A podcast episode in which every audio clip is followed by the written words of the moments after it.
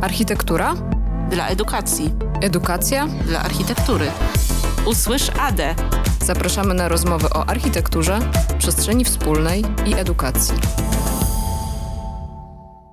Witam Was w imieniu Narodowego Instytutu Architektury i Urbanistyki i swoim w ostatnim odcinku pierwszej serii cyklu podcastów Usłysz AD. W ostatnim e, odcinku porozmawiamy o Archipedii. Jest to jeden z działów Platformy Edukacyjnej i do tego odcinka zaprosiłyśmy dwie mm, dziewczyny z redakcji kwartalnika architektonicznego Rzut, które również współpracują z nami nad Archipedią. Milenę Trzcińską i Zofię Piotrowską. Cześć dziewczyny. Cześć. Cześć. Dobra, słuchajcie, czym jest ta Archipedia? Archipedia to jest e, taka część e, tej platformy edukacyjnej, której postawiliśmy sobie takie zadanie, żeby przekazać jakąś wiedzę, no i jednocześnie zrealizować taki cel popularyzowania, który również narzuciliśmy sobie, tworząc w ogóle ten świat, architekturę dla edukacji.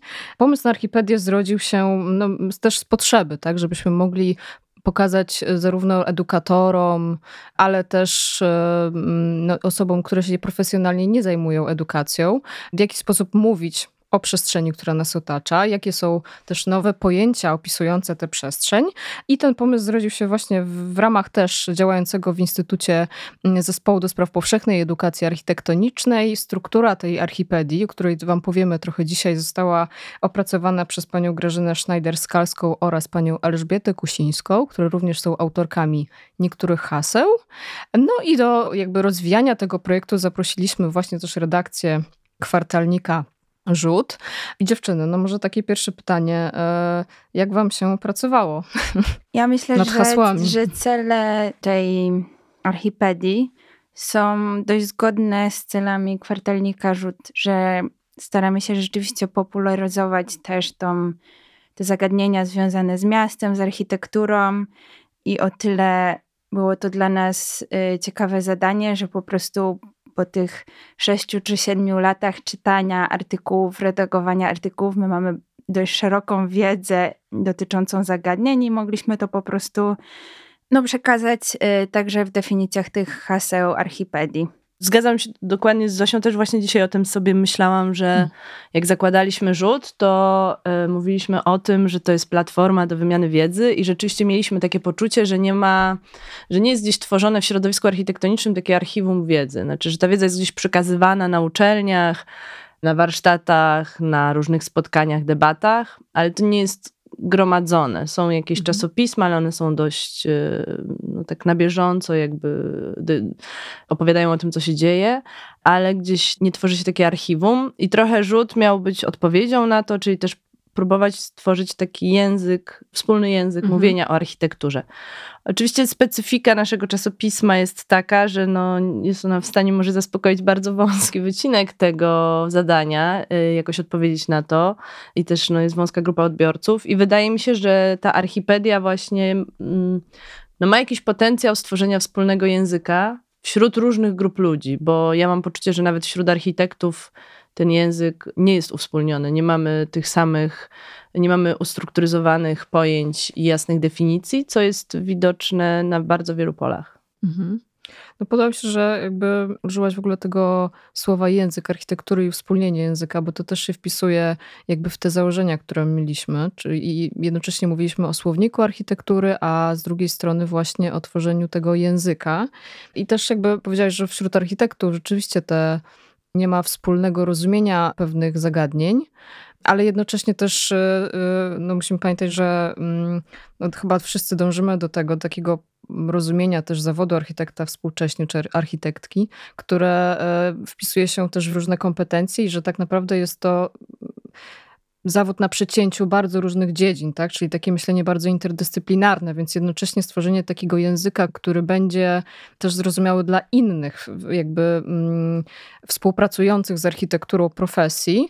Również wydaje mi się, że taka jest funkcja tego, tak? że nie tylko się rozumiemy właśnie jak architekt z architektką, ale jednocześnie, nie wiem, badacz miasta, socjolog czy antropolog, tak? My jednocześnie wszyscy opisujemy, próbujemy mówić o tym samym świecie i ja też, no właśnie często jak nie wiem, czy jeszcze będąc na studiach, czy już jakby w tej pracy, nazwijmy to zawodowej, chociaż, e, chociaż ja, jak, mimo że również skończyłam architekturę, no to potem jakby nie pracowałam tą tradycyjną ścieżką, to często czułam ten rozdźwięk pomiędzy powiedzmy nami, absolwentami e, technicznych uczelni i, i jakby tym takim środowiskiem, które bardziej reprezentuje dziedziny społeczne czy humanistyczne. Tak? mimo, że mam wrażenie, że akurat tu jesteśmy w gronie takim, które starało się odkąd tylko mogło rozszerzać jakby ten swój zasób i pojęciowy i taki no po prostu wiedzowy i ciekawości y, świata i opisywania go, no to nadal w dużej mierze środowisko architektoniczne jest bardzo takie oddzielone, mam wrażenie, od tego, jako tej przestrzeni, jako zjawiska, które w niej zachodzą, mówią inni specjaliści czy inne jakby światy. Nie? Tak. Ale nie odpowiedziałam ci na pytanie, jak mi się pracowało tak naprawdę. I to właśnie chyba była główna zagwostka nasza, jak pracowaliśmy nad tymi hasłami, że właśnie najtrudniejsze było to, jak pisać te hasła i do kogo je kierować, mhm. E, bo to nie jest wcale oczywiste i to, co mówisz o tej rozbieżności pomiędzy no powiedzmy architektami projektującymi i architektami, architektkami, osobami zajmującymi się architekturą, w skrócie nazwijmy to nieprojektującymi, czyli nie, nie, mhm. nie składającymi projektów do urzędów, a może to jest bardziej precyzyjne określenie, no, wynika z tego, że chyba architekci bardzo jednak y, czują się związani z tą stroną taką materialną architektury i to jest też odwieczny problem na przykład y, publikacji różnych, że jest y, zagadnienie, czy publikować rzuty i przekroje budynków. Tak? No i dla nie wiem, wykładowców Politechniki Warszawskiej opowiadanie o budynkach bez pokazywania ich rzutów, przykrojów y, jest niepełną opowieścią i jest to jakoś zrozumiałe, no ale z kolei wielu, wiele książek takich bardziej popularno-naukowych, pisanych często z perspektywy bardziej takiej historyczno-sztucznej, już pomija te, mhm.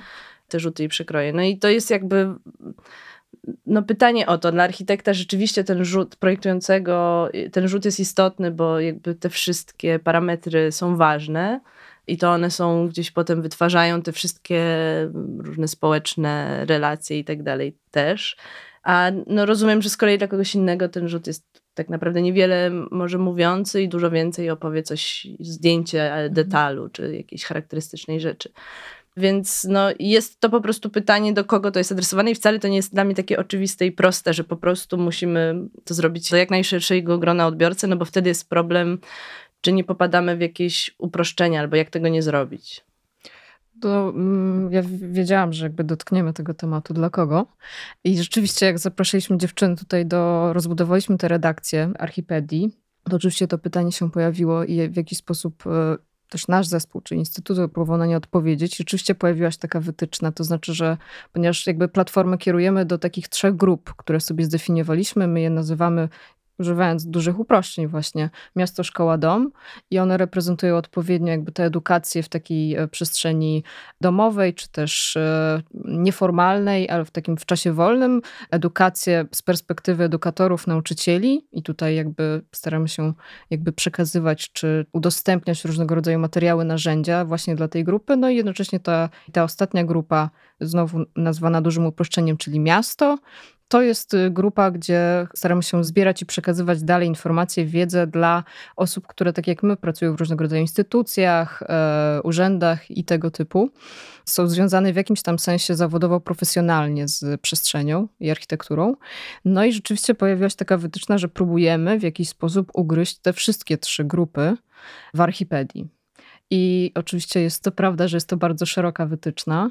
I jakby też myślę, że to jest taki odcinek, w którym chciałam, żebyśmy nie tylko porozmawiali, w ogóle pokazali wam, czym jest Archipedia, ale powiedzieli wam też o procesie i wyzwaniach, które, które czekały w tym procesie, zarówno na nas, jako jakby twórców tego, czy, czy zespół, który powołał do życia ten byt, ten słownik, y, internetowy słownik architektoniczny, no jak i jakby osoby, które współpracują y, z nami przy budowaniu go i jakby jednocześnie, żebyśmy mogli być może pewne założenia poddać wątpliwość, tak? ponieważ dziś rozmawiamy, mamy wrzesień 2022 roku. Możecie znaleźć na stronie około 30 haseł. Dla jednych to jest dużo, dla innych to jest mało. Myślę, że dla osób, które y, pracowały przy Archipedii, to rozumieją, że to wcale nie jest mało, bo, bo, bo myślę, że wiemy, ile tutaj mieliśmy pytań, wyzwań i zagadnień przy każdym haśle. Więc na dziś y, możecie zapoznać się z około 30 hasłami. Dziewczyny też aktualnie pracują nad następnymi. Myślę, że do końca roku Będziemy już ich mieć około 50 takich opublikowanych haseł. Więc jesteśmy na takim etapie, że sprawdzamy, jak to działa. Tak? I może to w sumie jest już wstęp do następnego pytania, bo rzeczywiście nasze założenie było takie i wy się myślę w to jakoś tam też wpisałyście, biorąc pod uwagę wasze doświadczenie zarówno z rzutu, ale też e, prowadziliście wcześniej taki blog. To było w czasach, kiedy się prowadziło jeszcze blogi. taki, czas. Tak, to taki blog, gdzie z kolei zbieraliście różnego rodzaju teksty teoretyków architektury, hmm. urbanistyki, no, tego typu dzieci. Tłumaczyliśmy. Tłumaczyliście, też, tak? więc to było, tak jak wcześniej użyłeś takiego sformułowania, bardzo zawężone. Grupa odbiorców, więc mhm. i rzeczywiście pewnie tak było, ale nadal ten blog działa, więc oczywiście wam go polecamy. Natomiast to, co staramy się robić w Archipedii, też korzystamy z tego waszego doświadczenia i zasobów, które zbieraliście przez lata, a jednocześnie staramy się tłumaczyć, mam wrażenie, na taki język no jak najbardziej szeroki, co wiem, że jest wyzwaniem. Ale zmierzam do takiego pytania, bo rzeczywiście zdarzały nam się już takie, właściwie opinie, jakie zbieramy, są dwie skrajne. Jedna jest taka, że jakby bardzo dobrze, że tworzymy mm, jakiś taki zbiór uporządkowany, który jest jakąś tam przeciwwagą dla ogromu informacji, która nas uderza na co dzień i też takich wizualnych komunikatów, więc i to też było nasze takie założenie, żeby był to taki um, jakiś rodzaj azymutu, można powiedzieć, i takiego języka, który jest takim punktem odniesienia właśnie. Z jednej strony mamy takie opinie czy wrażenia, które jakoś przyjmują to i widzą w tym atut i korzystają z tego, a z drugiej właśnie skrajnie, że jest to za mało komunikatywne, że jest to za mało właśnie nieprzystosowane do tego, jak jesteśmy przyzwyczajeni, że przetwarzamy dynamicznie bardzo dużo informacji, a najlepiej, żeby były animowane i, i tak dalej. Więc e, no i tutaj jakby dając wam jakby już to, jakie ja zbieram dotychczas, różne skrajne opinie, to właśnie takie jeszcze pytanie o to, czy jest sens, myślicie, tworzyć taki słownik internetowy, architektoniczny, który jest jednak słownikiem, a nie, e, nie wiem, pasmem rolek, czy nie wiem czego. Ja pewien sposób jeszcze bym wróciła do tego odbiorcy, bo nie ma też co oceniać z tego szerokiego odbiorcy, że on tych haseł nie zrozumie.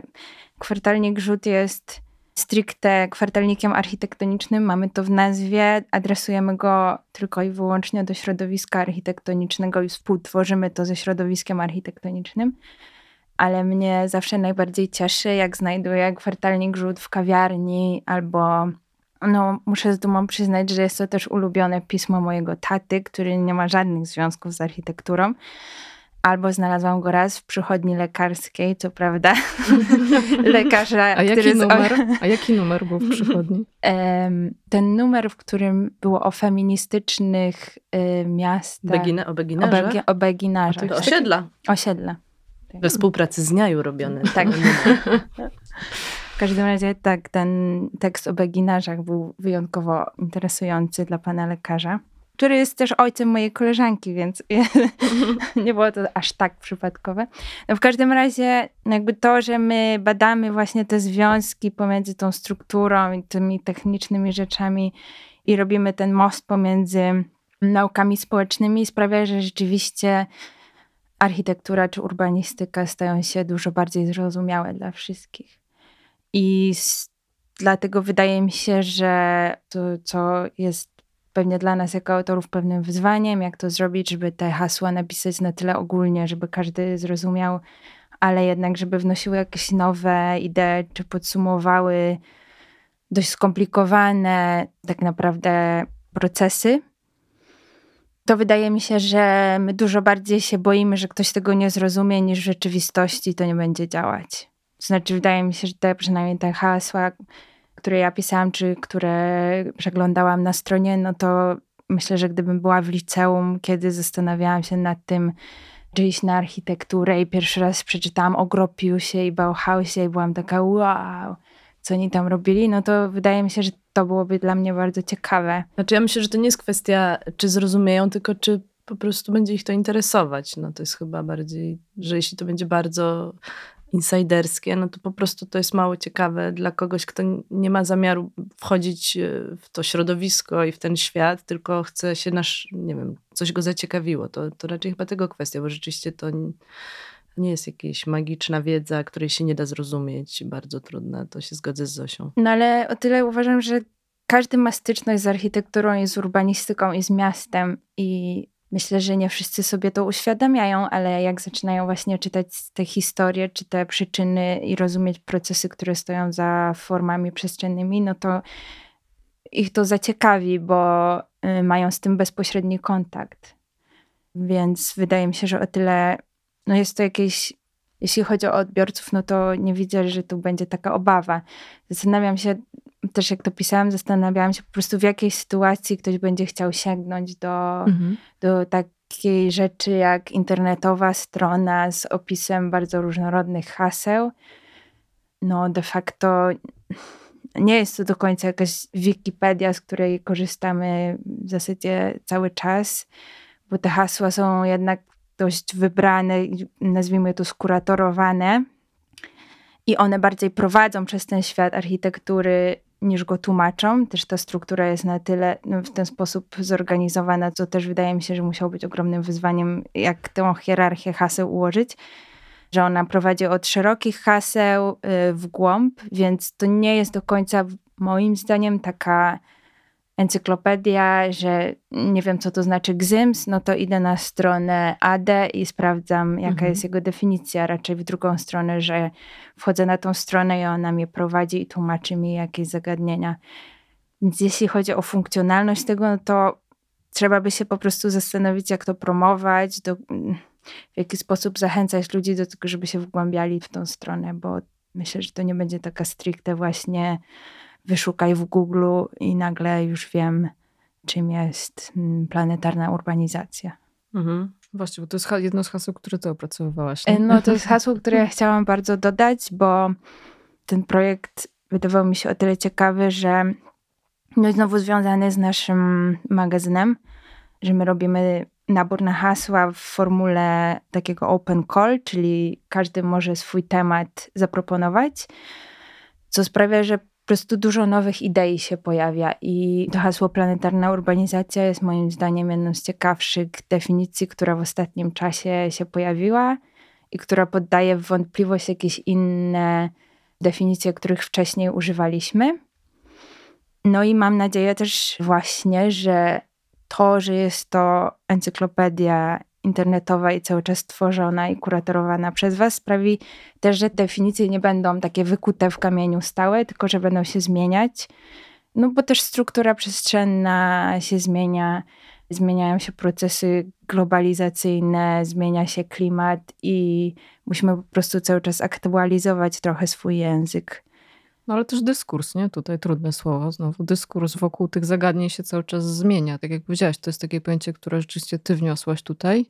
I myślę, że też bardzo dobrze. Oczywiście też było wyzwanie potem, jak je umieścić w tej strukturze. Tak jak wiele innych wyzwań. Ale oczywiście może kilka słów, y, nie wiem, czy chcesz coś dodać mm, teraz? To powiedz Bo, pewnie o strukturze. Tak, Chcesz może, powiedzieć? Myślę, tak, że to Trochę może rozjaśni. zajawię tę strukturę i rzeczywiście jakby... Yy, ja oczywiście wam o tym opowiadałam, jakby was prowadzając, ale też cieszę się, że w sumie to, jak o tym opowiedziałaś, Zosia, mm, to pokazuje, że ta intencja nasza, czyli od ogółu do szczegółu, jest jakoś w jakiś tam sposób czytelna. No, wspólnie z autorkami, które już wcześniej wymieniłam, stworzyliśmy tę strukturę, chcąc w jakiś sposób pokazać świat, który nas otacza, zanurzyć, że tak powiem, architekturę w nim w kontekście tego środowiska, w którym ona jest tworzona, tak? Czyli bardzo wyraźnie pokazać no nie architekturę jako, że tak powiem, królową wszelkich sztuk, czy nie wiem, jako taki, e, nie, nie, tworzyć monumentu takiego z architektury, tylko pokazać ją wręcz na równi z mm, środowiskiem, w którym ona jest tworzona. I, i oczywiście tutaj też były różne pytania, wątpliwości, mm, refleksje związane z tym, jak nie wiem, na przykład gdzie, jak ugryźć w związku z tym urbanistykę, albo jak ugryźć y, dziedzictwo kulturowe na przykład, czy ochronę dziedzictwa.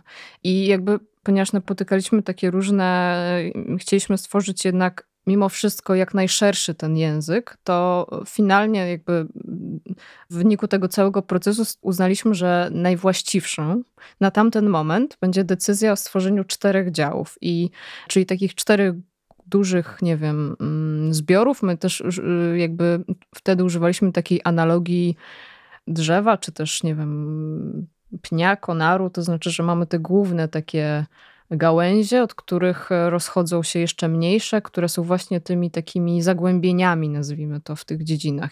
A te główne cztery równorzędne w jakimś tam sensie działy to są architektura, przestrzeń, środowisko oraz bał kultur. To jest takie zapożyczone pojęcie, które mówi o kulturze przestrzeni. My jednocześnie to bał kultur tłumaczymy też, e, jakby próbowaliśmy tłumaczyć tworząc jedno polskie słowo i to bałkultur jest y, wymiennie z archikulturą nazywane i w tym dziale właśnie zbieramy wszystkie zagadnienia związane z no, dziedzictwem, tak? czyli takim kontekstem znaczy, gdzie patrzymy na tę e, materię architektoniczną przez pryzmat jakby też jej znaczenia w danej kulturze, więc takie były założenia tej struktury i rzeczywiście tych wątpliwości, zagadnień, co, pod czym, gdzie, jak powinno być e, umieszczone, było bardzo wiele. Natomiast to, o czym jeszcze chciałam powiedzieć, to, to jest struktura jednego hasła. I rzeczywiście tutaj znowu chcąc wyjść naprzeciw temu, żeby to działało dla jak największej grupy odbiorców. A wiem, że to jest no zawsze taka łatwa droga do porażki, to jeżeli chce się wszystkich zadowolić, no ale nadal, przynajmniej tak staraliśmy się na ten moment y, to ustawić. Jeżeli chodzi o strukturę hasła, zawsze staramy się, żeby był wstęp, który jest taką pigułką z danego zagadnienia, z danego tematu, pojęcia. I tutaj pewnie jako autorki też będziecie mogły powiedzieć, że stworzenie tej pigułki, tego wstępu, to wcale nie jest taka łatwa rzecz, bo to jest i zadanie takie. Mm, to jest redakcyjne, ale też językowe zadanie, tak? To znaczy, jak rzeczywiście, no też z takim uwzględnieniem dobrych praktyk, e, mm, w ogóle formułowania myśli, jak stworzyć coś, co jest naprawdę komunikatywne, jednocześnie bardzo treściwe. Więc mamy wstępy do haseł. Potem mamy rozwinięcia, które są w zależności od inwencji autora dowolnie rozwijane, ale też e, możemy i w większości haseł są galerie ilustracji czy też zdjęć, które dopełniają tę warstwę tekstową.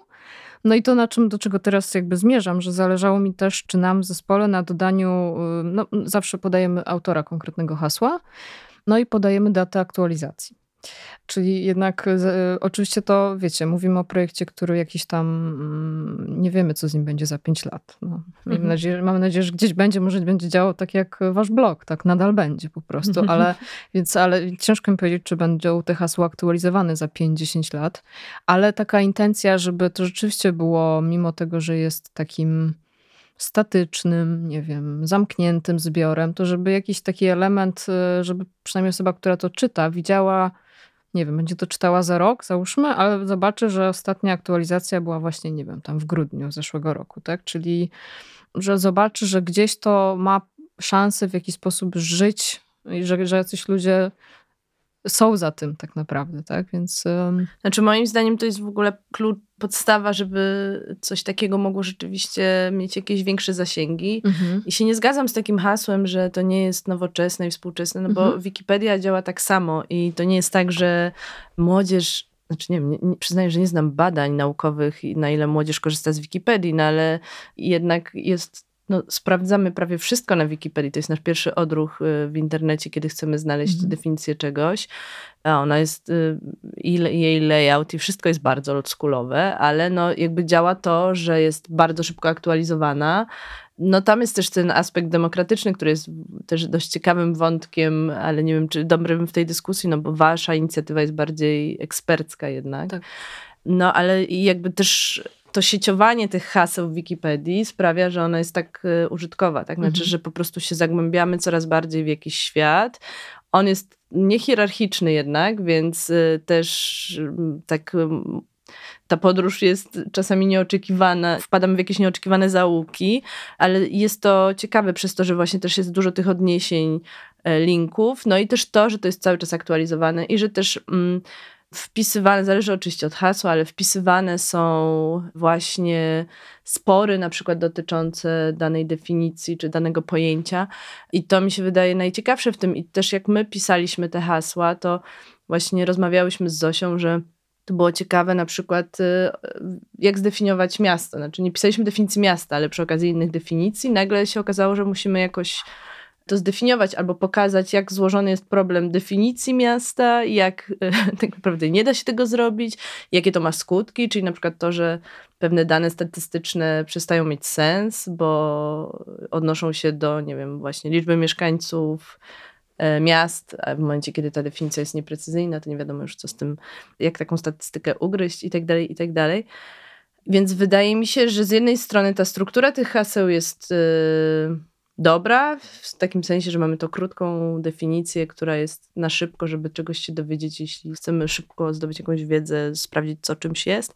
A później ta dłuższa struktura, ta dłuższa wypowiedź yy, pozwala na właśnie przedstawienie tych sporów, debat, niejasności itd., tak itd., tak i też aktualizacji no nie wiem, ja na przykład miałam hasło elementy architektury, które gdybym pisała w 2015 roku, no to nie wspomniałabym o wystawie Kolhasa, mhm. która no jakby teraz niewspomnienie o niej pewnie by było już y, nietrafione, no bo dość głośno się odbiła echem jakby dość y, mamy dużo wspólnych obrazów z tej wystawy, wiele osób, y, bo no jakby była tak silna wizualnie, że gdzieś stworzyła jakąś taką narrację autonomiczną na temat tego podziału na elementy i, i właśnie no bez takiej aktualizacji byłoby to nietrafione. Więc wydaje mi się, że to, to aktualizowanie i ta przestrzeń na debatę jakąś, nazwijmy to, czy przedstawienie debaty i sporów jest bardzo istotne, ale z drugiej strony sprawia, że jest to właśnie tak wolny proces, tak? tak. E, I że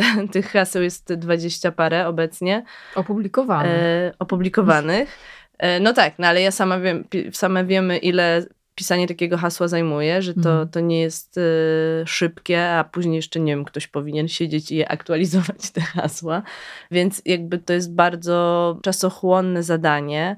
A żeby to była taka encyklopedia, z której korzystam jak z Wikipedii, no to pewnie tych haseł by musiało być mnóstwo, tak? Znaczy, że student architektury, czy studentka, czy ktokolwiek inny chcąc szybko się czegoś dowiedzieć, ma pewność, że tam to znajdzie. Znaczy, mam pewność, że wchodząc na tą stronę, dowiem się, czym jest y, żygacz, czy cokolwiek, tak? Znaczy w sensie, że jakby, że to jest moje pierwsze miejsce, w którym szukam. Tak, no myślę, że jeszcze nie jesteśmy na takim etapie, ale oczywiście, żeby to był taki zbiór wyczerpany, wyczerpywalny.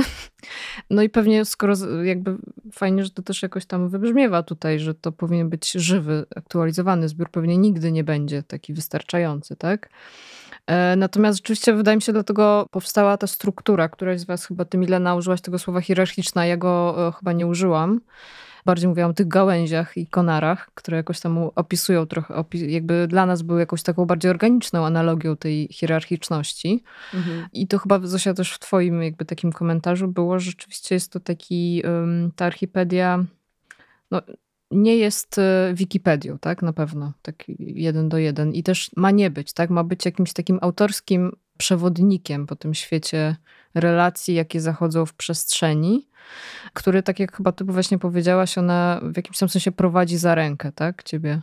Ale to, co chciałam jeszcze uzupełnić, my też y, mamy taki zamysł i tak to działa, że są pojęcia połączone ze sobą. Jakby próbujemy je sieciować, więc też tak naprawdę, jak będzie ich jeszcze więcej, mam nadzieję, że będzie można się też tak e, niespodziewanie i przyjemnie zgubić. No, ale rzeczywiście, no jest to, e, jakby cieszę się, że też o tym mówimy i że wy mówicie jak autorki, że to wcale nie było dla was też proste, żeby napisać takie hasło.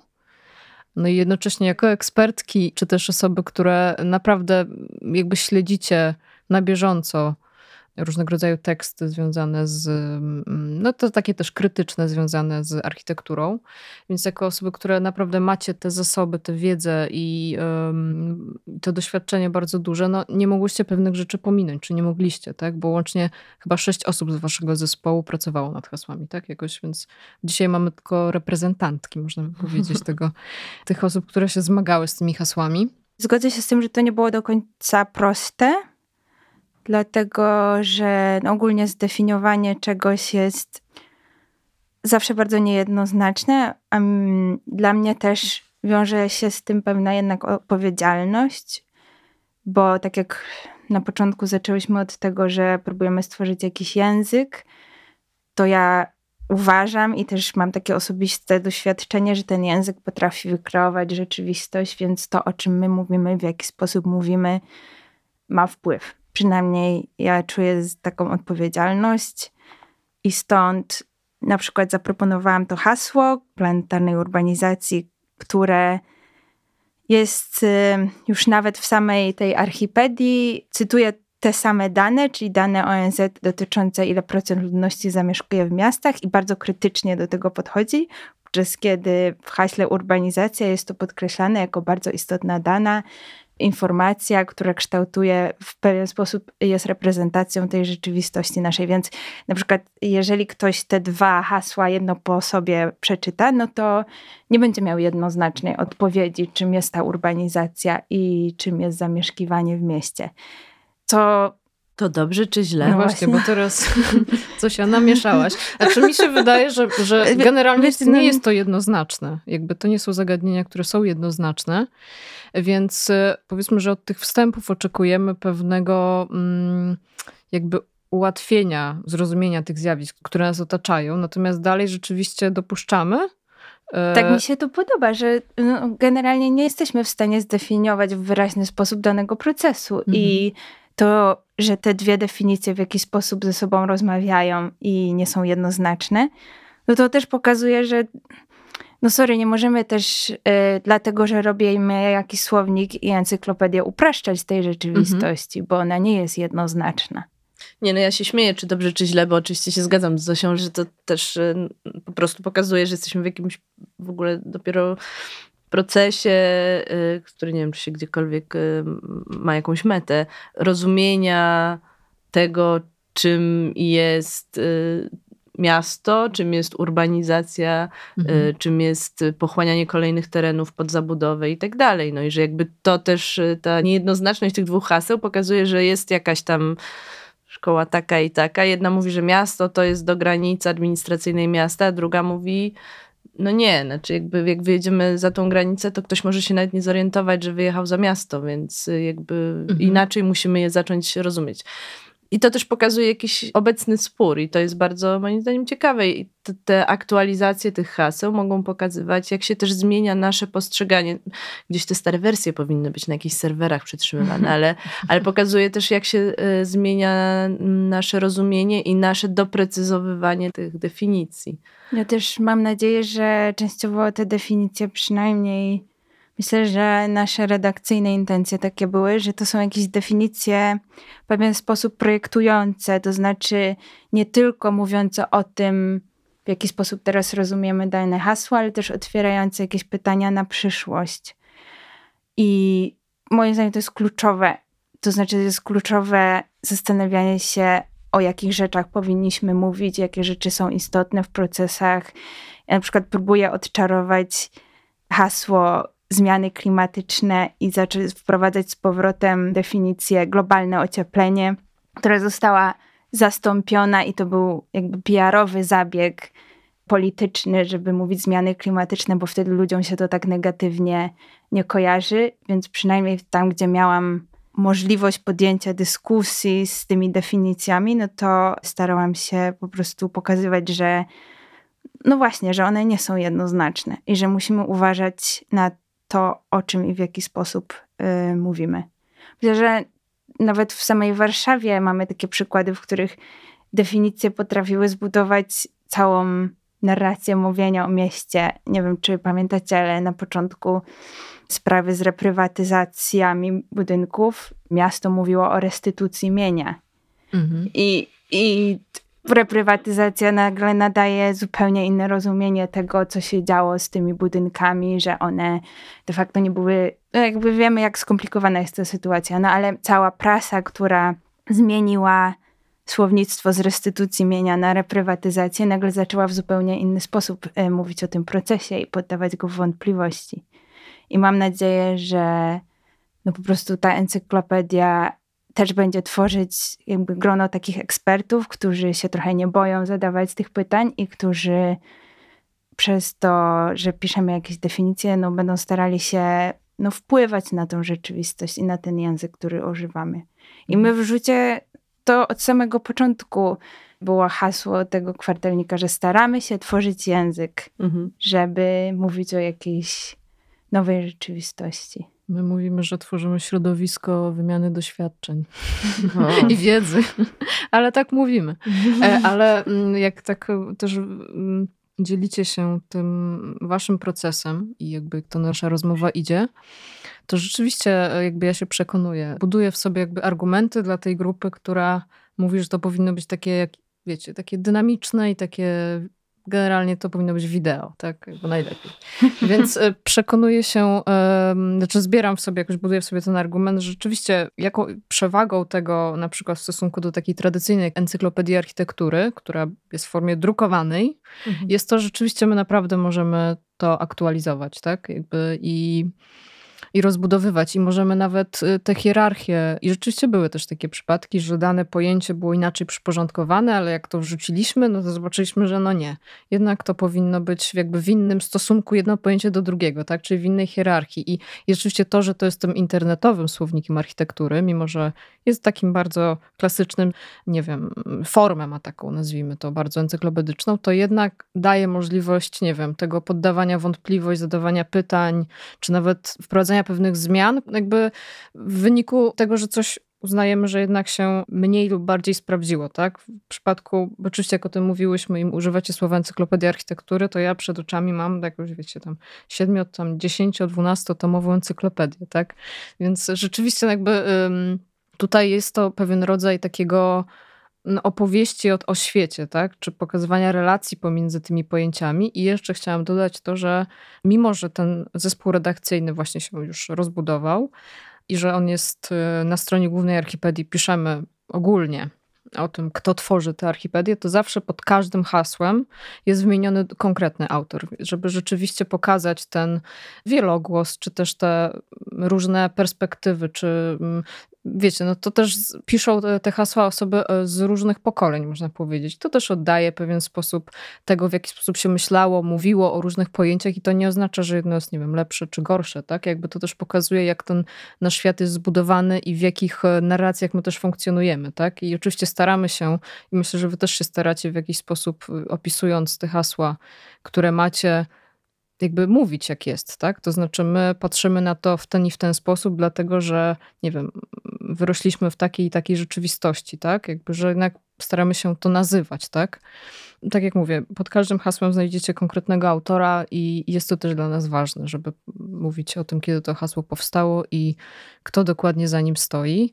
I jeszcze chciałam powiedzieć, że w tej turze haseł, którymi teraz będziecie się mierzyć i się mierzycie, a propos miasta, nie pamiętam kto z was, e, chyba żadna z was, tylko ktoś jeszcze inny z waszej redakcji, zmierzy się z hasłem przedmieścia, peryferie. To też w kontekście miasta, prawda? Mhm. I nawet to hasło nie ma jeszcze konkretnej nazwy, bo oczywiście wydaje mi się, że mm, jakby chcieliśmy w jednym haśle zebrać różne zjawiska, które się dzieją. Właśnie to też jest dla Was temat y, bliski na skraju miasta, ponieważ to jest też taka wystawa, którą Wy mm, współprodukowaliście. Współprodukowaliście właśnie dotycząca nazwijmy to granic przestrzeni miejskiej.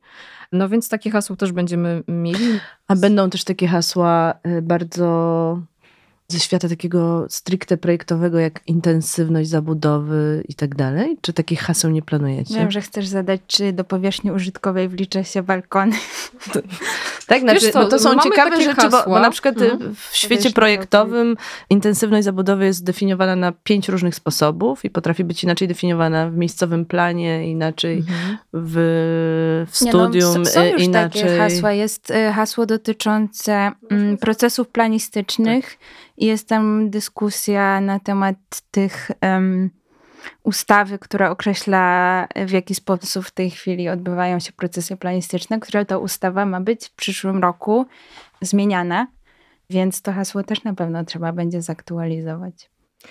Tak. Znaczy, bo to y, chodzi mi tylko o to, że takie hasła też mają potencjał tworzenia jakiejś takiej bazy wiedzy środowiskowej. Znaczy mhm. też y, nie tylko osób zainteresowanych, ale też osób jakby wewnątrz środowiska i moim zdaniem takiej bazy wiedzy też nie ma. Znaczy są jakieś normy, ustawy, ale często jedne wykluczają drugie, a też one są jakby porozpraszane, normy są płatne i tak dalej, i tak a, a wydaje mi się, że taka próba jakiegoś uwspólnienia właśnie tego języka mogłaby pomóc i jakoś też pomóc wpływać potem na różne właśnie takie szczegóły. Ta intensywność Zosia się śmieje, ale jakby od tego zależy, czy, i to się wydaje coś strasznie nieistotnego w ogóle, jak ją liczymy, ale od tego zależy, czy mamy balkon metr na metr, czy mamy balkon metr na 5 metrów albo 15, więc... Yy, ja myślę, ma to przełożenie na nasze życie wbrew pozorom dość że znaczące. To jest prawda, że jakby znowu wracamy do tego, że język architektury jest w dużej mierze taki bardzo zamknięty i niezrozumiały I myślę, że wiele osób, które, nie wiem, ogląda jakiś budynek, nie wie, że jego kształt wynika z przepisów dotyczących nasłonecznienia danego okna. I to jest y, no tak, jakby jasne wyjaśnienie czegoś takiego mm. mogłoby pomóc y, tak zrozumieć. No więc myślę rzeczywiście, dlaczego. jeżeli już to, to jest ciekawe, co mówisz, że to mogłoby też być taką bazą dla profesjonalistów, tak? Mhm. Ale rzeczywiście naszą intencją bardziej jest y, no właśnie mm, rozbudzenie takiej ciekawości w stosunku do tej przestrzeni, która nas otacza i takie zdziwienie po prostu i zadanie pytania, no dlaczego to tak wygląda i zasugerowanie jakiejś odpowiedzi, bo one też mogą w różnych przypadkach być różne, tak? Albo przynajmniej pokazanie ścieżki, do, którą możesz dojść do tej odpowiedzi, tak? Więc to myślę, że taka nasza intencja, czyli pobudzanie ciekawości i pokazywanie różnych dróg, e, którymi możesz znaleźć odpowiedź na dane pytanie. Już bardzo musimy zmierzać do końca. Tak, ja chciałam się jeszcze odnieść do tych haseł planistycznych, ale rzeczywiście, tak jak Zosia, widać, że czyta Archipedię, ponieważ są takie hasła. Jest o prawie budowlanym, o miejscowym planie i tam rzeczywiście autorka, to pisała pani Elżbieta Kusińska, ona starała się oddać też złożoność tych procesów legislacyjnych, tak, które zastoją za tymi dokumentami. I wiem, że też aktualizowała te hasła, pracując nad nimi, tak? Nie było to wcale takie oczywiste i proste, i to są długie hasła, które starają się oddać złożoność tego. Ale jakby to jest fajna uwaga, będziemy może myśleć o tym, jak to można jeszcze znowu zagłębiać, tak? Jakby tworzyć może mniejsze, łatwiejsze, krótsze hasła, ale bardziej, o bardziej szczegółowych zagadnieniach. W każdym razie, dziewczyny, chciałam Wam podziękować za tę rozmowę. Ja się cieszę, że jakoś tak i też dla siebie mogłam. Mm, dookreślić może te niektóre nasze cele i tę formę, którą będziemy rozwijać. I, I, chciałam Wam też życzyć powodzenia w pracy nad kolejnymi hasłami. Hmm. Ja chciałam podziękować za zaangażowanie redakcji rzutu w ten projekt, bo wydaje mi się, że rzeczywiście bardzo dużo wspólnego mają cele naszego magazynu i cele tego, co Wy robicie.